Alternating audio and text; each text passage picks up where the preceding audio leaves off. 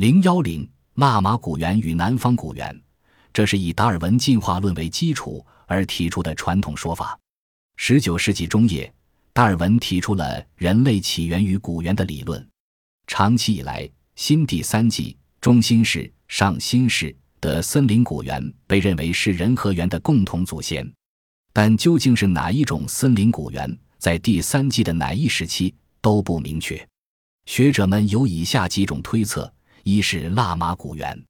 它生存在距今一千四百万年至八百万年前，身高一米多，脑容量约三百毫升，能够直立行走，可能已有说话功能。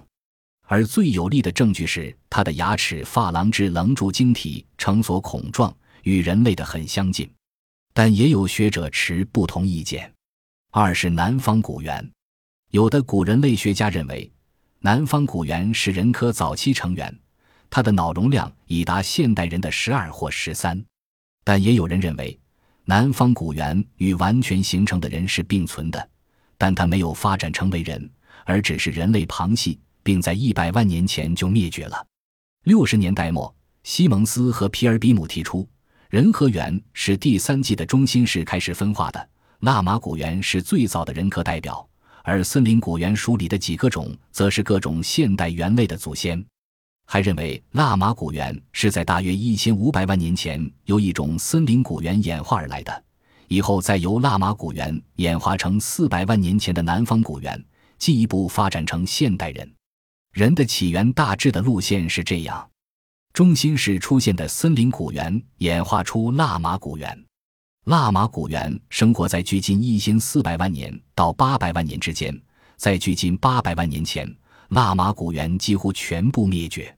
腊马古猿以后便是南方古猿，南方古猿生存的范围从大约距今四百万年到一百万年前，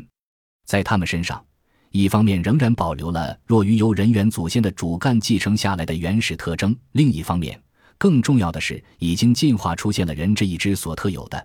而与猿那一支区别开来的人科的特征。在初步解决了人的起源问题后，随着时间的流逝，科学的不断发展。化石的大量出土，古人类学家们不断深入的研究，又发现了不少新问题。最突出的问题是叫做化石缺环的现象，即存在着从距今八百万年到距今四百万年前的这一段四百万年的化石缺环。在这段四百万年的长时间里，没有找到任何能证明关于人类起源的中间过渡生物的化石，这就给经典的关于人类起源的理论提出了难题。在目前，西方有一部分学者认为，全世界的人种是由各种不同的古猿演化而来，此说被称为多祖论；另有许多学者则认为，世界人类起源于另一种古猿，属同一个物种，此学说被称为异祖论。